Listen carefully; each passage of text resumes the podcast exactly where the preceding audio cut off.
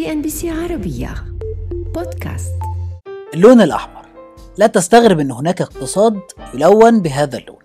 أهلا بكم في حلقة جديدة من ألوان الاقتصاد. الاقتصاد الأحمر جاءت تسميته من النجمة الحمراء التي ترمز إلى الشيوعية.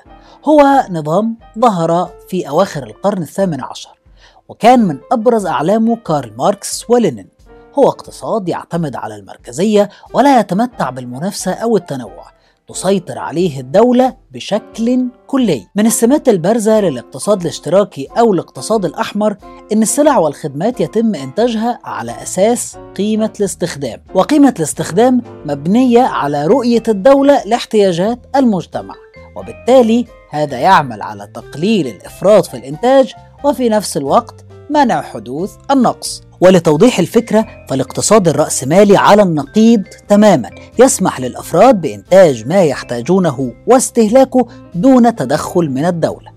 أهم خصائص الاقتصاد الأحمر أو الاشتراكي هي الملكية العامة.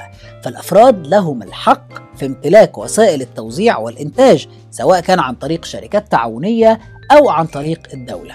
ومن أبرز الحالات الاقتصادية حاليا التي انهارت هي فنزويلا في عهد هوجو تشافيز حيث وصل التضخم المفرط فيها مستويات 65 ألف في المئة في عام 2018 أيوة الرقم اللي سمعته صحيح. ولكن لا يوجد اليوم اقتصاد اشتراكي خالص أو رأسمالي خالص. الصين وكوبا تعدان دولتين اشتراكيتين ولكن بهامش من حرية السوق.